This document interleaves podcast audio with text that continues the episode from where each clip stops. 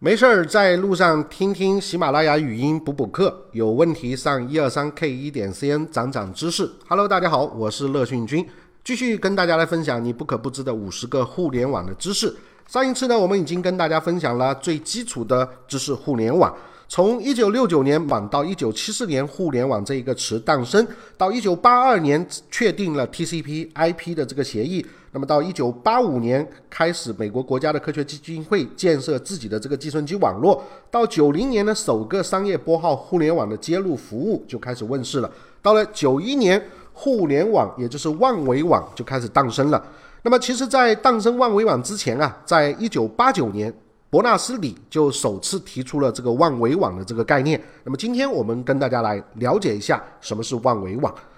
尽管许多人认为万维网和互联网啊是一对同义词，但其实它们并不是一码事儿。万维网呢只是众多使用互联网的这个服务之一。比如说互联网还有其他的这些服务，比如包括像我们的文件共享啊，比如大家很熟悉的 BT 服务啊，还有像这个在线游戏啊、视频聊天，还有包括我们最最熟悉的电子邮件等等。不过呢，互联网大概是现代数字文化当中最重要的这个服务了，因为它基于这样一种原则，什么原则呢？也就是任何接入互联网的人都可以在网站间自由的切换，有意创建自己网站的人也可以自由的这个创建，非常重要。这里有两个词叫自由。那么从这样一个意义上来说，万维网它既是一项技术，也是一套原则。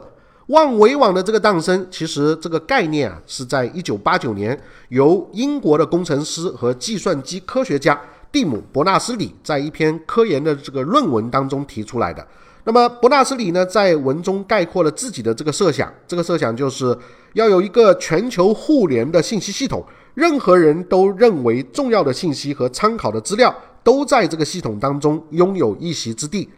那么这一个系统会在已经创建好的这个互联网的这个架构当中运作，那么伯纳斯里计划的关键就是全球与互联，必须让任何人都可以在他的系统当中创建信息资源，而且呢，这些信息资源必须让任何人都能够找得到，都能够使用，并且能够在这些资源之间进行无缝的这个切换。一九九零年十二月，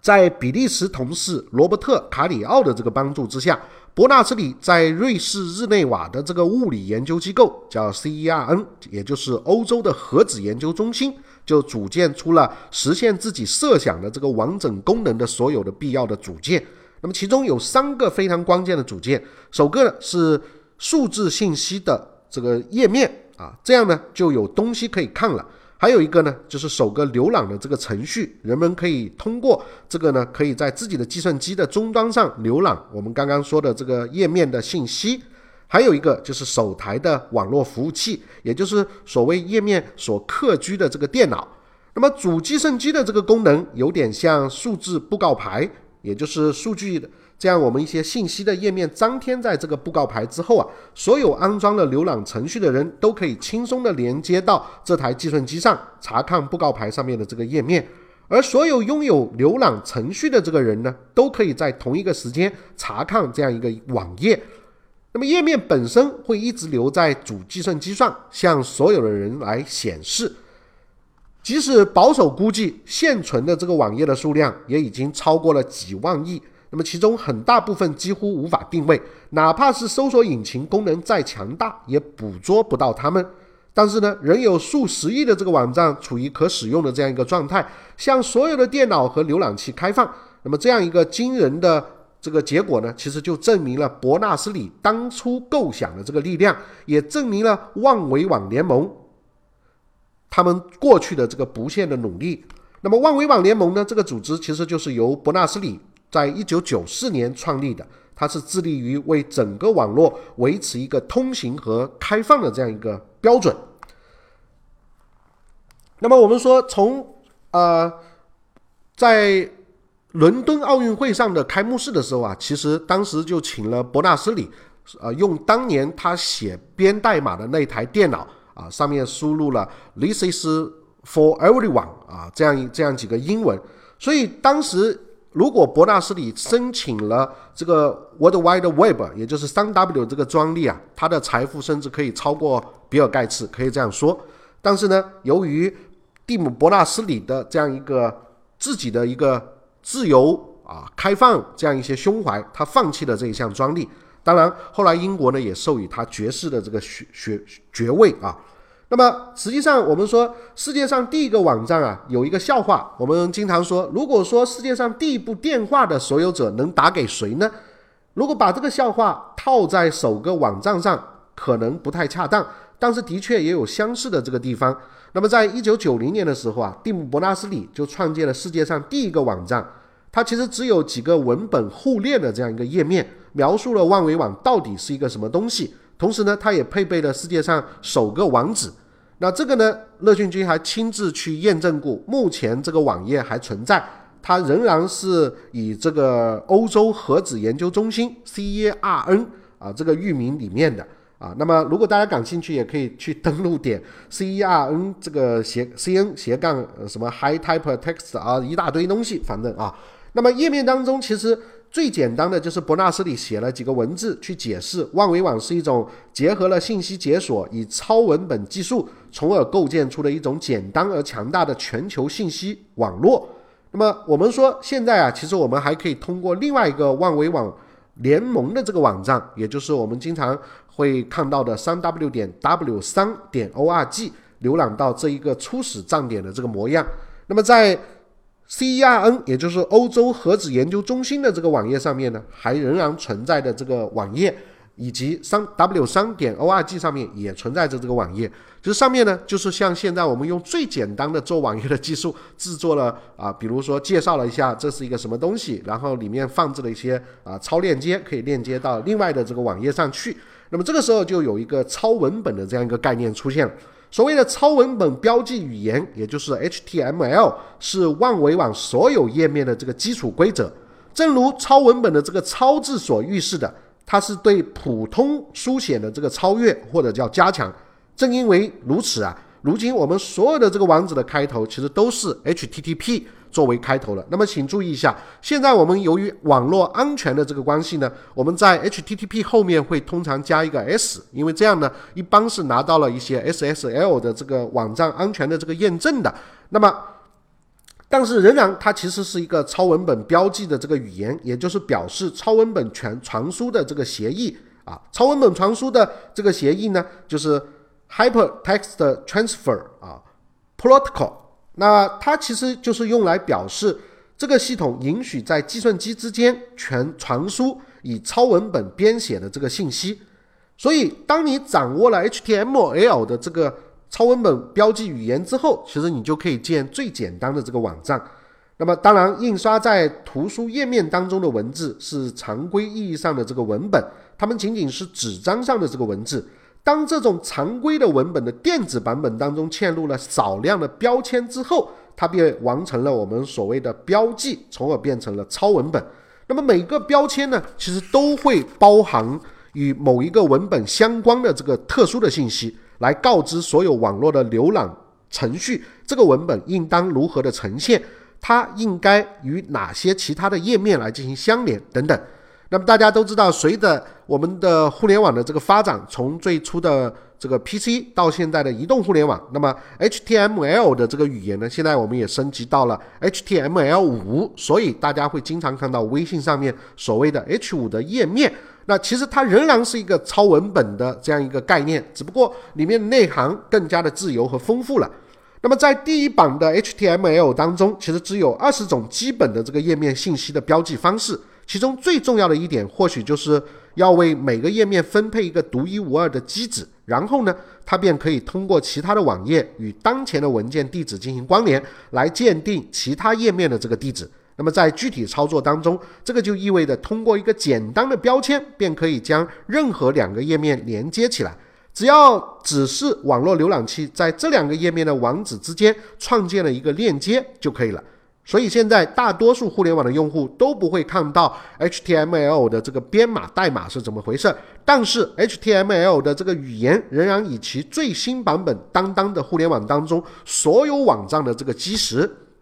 那么我们说有了 HTML 之后，当然我们还需要一个非常重要的东西，就是网络的浏览器。当你用 HTML 语言写了一个页面之后，普通的电脑用户怎么才能看得到呢？浏览器就是专门为用户访问万维网而开发的这个程序。那么现在有大量的这个浏览器的软件可供用户选择。我记得乐讯君在上大学的时候，我们当时用的浏览器叫 Netscape，也就是网景啊。而且网景在互联网历史上也创造了互联网第一次泡沫浪潮的这个先行者，也就是因为网景的这个上市，带动了整个互联网信息产业技术的这个发展，可以这样说。当然，网景现在没落了，甚至大家非常熟悉的 IE，IE 从一九九四年出来之后，到二零一三年也停止更新了。可以说，IE 的这个寿命也就是二十年。那其实呢，我们说在 IE 和网景争夺的第一个阶段，后来占领了上风的上风的却是 Chrome，也就是谷歌的这个浏览器。当然，这中间还有很多技术人员非常喜欢的火狐浏览器，以及像苹果自己的这个 Safari 这个浏览器。那么还有国内我们说搜狗浏览器啊、三六零浏览器啊，这些其实都是基于。Chrome 或者是其他这个内核的，那么真正现在占领统治地位的，还是以谷歌为核心的 Chrome 的这个浏览器。那么万维网的一个天才之处，就是在于任何一款浏览器都能打开几乎所有的这个网站。那么有了浏览器，用户只要点击页面当当中的这个链接，或者是输入网址，就可以在不同的网站和页面之间进行切换。那么世界上首款的浏览器啊，一开始其实叫做 World Wide Web，之后呢更名为 Nexo 啊，啊这个单词我不知道怎么拼啊，N E X U S，Nas，Nexus 啊，Nexus，Nexus，Nexus 啊，反正我不知道啊。那么它的这个用户呢，其实只能浏览不同的这个网页，并在网页之间进行切换。那么多年之后，浏览器的这个程序当中就切入了大量更加先进复杂的这个功能，人们从而可以通过网站实现越来越复杂的这个效果。从运是用复杂的这个样式表单，到现在可以在网页当中播放流媒体的音频、视频，甚至运行复杂的交互程序、应用程序等等，比如包括 H 五的这个游戏。还有呢，比如我们现在看到有些，比如 Chrome 的这个浏览器上面还可以安装很多的小插件啊，比如说去除广告啊，或者是截图啊，这样一些小插件，这都是基于这个网络浏览器根本发展而来的。那么我们说，在 World Wide Web 三 W 这个万维网的过程当中，还有一个非常重要的东西，就是网络的服务器。任何人只要接入网络并安装网络的器，就可以浏览网页。但是事实上，需要将构成这些网页的代码是存在某一台的计算机当中的，才能让大家看到。那么运行网站的这个计算机就被称为网络服务器。那么它的职责就是将网站内容通过互联网发送给任何希望通过浏览器访问的这个用户。那么这样就意味着，网络服务器其实就是让每一位通过浏览器访问特定网页的用户端出一份该网页的副本。注意，这里是网页的副本。如果同样有两个人同时登录的这个网页，那么每个人都会在各自的浏览器当中得到一份这样的页面的副本。如果有一百个人、一千个人，甚至数百万人同时访问，情况也是一样的，自己的副本就可以进行浏览。当然，前提是我们服务器要承受得了这样的。页面的复合，所以呢，我们说会有并发数这样一个概念。网页越复杂，或浏览的用户越多，那么存储该网页的这个服务器就要更强。以世界上访问量最大的网页，比如说谷歌的首页来说，为了能够让所有人能够访问网站并完成他们输入的这个请求，那么这些网站往往需要拥有成千上万的这个服务器来处理数以亿计的这个用户请求。被强调。你比较遥远的话，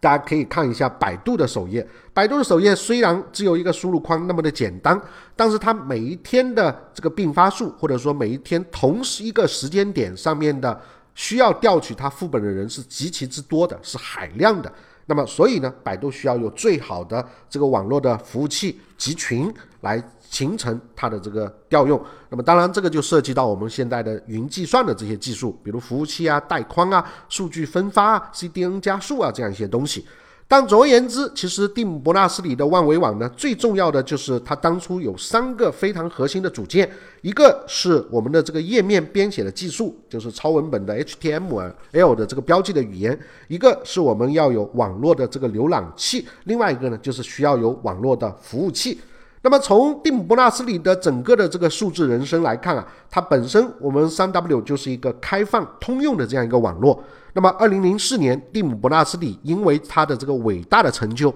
被封为了爵士。现在呢，人们尊称他为万维网之父。然而，相对于他的这个创造性，更为卓越的是他对于蕴含在这之中创造之中普遍的这种自由信条的这个守护。那么，蒂姆·伯纳斯里呢？一九九一九五五年，他出生敦大学阶段在牛津大学学习物理，之后参与了电信软件工程以及技术设计等等方面的这个工作。那么，一九八四年，他进入了瑞士的。这个欧洲原子能研究中心 （CERN），并于1989年在那里首次创想出了万维网的这样一个概念。而当他的这个心血终于发布之后，他并没有通过限制他的这个使用来获取这个利益。我们刚刚说了，如果他申请专利，专利啊，会成为全世界最富有人。而在一九九四年的时候，成立了一个万维网的联盟，来努力确保万维网的这个持续开放和维护其中的通行标准。那么现在，它依然是数据使用开放透明的重要支持者之一，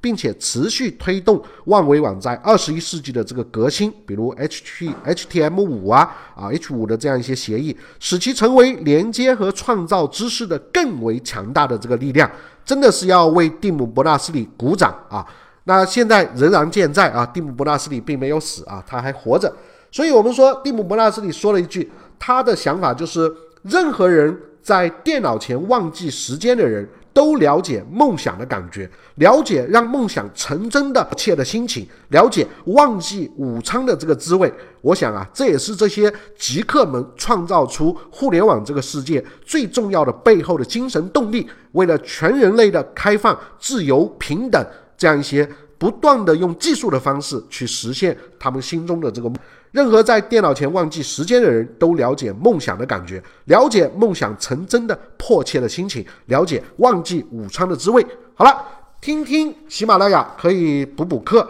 那希望有人更多的问题可以登录我们的视频网站一二三 K 一点 CN 涨涨知识。接下来我们继续会跟大家分享你不可不知的五十个互联网的这个知识。这一讲呢，我们就跟大家分享到这个地方，感谢您的聆听，谢谢，再见，希望能多多转发哦。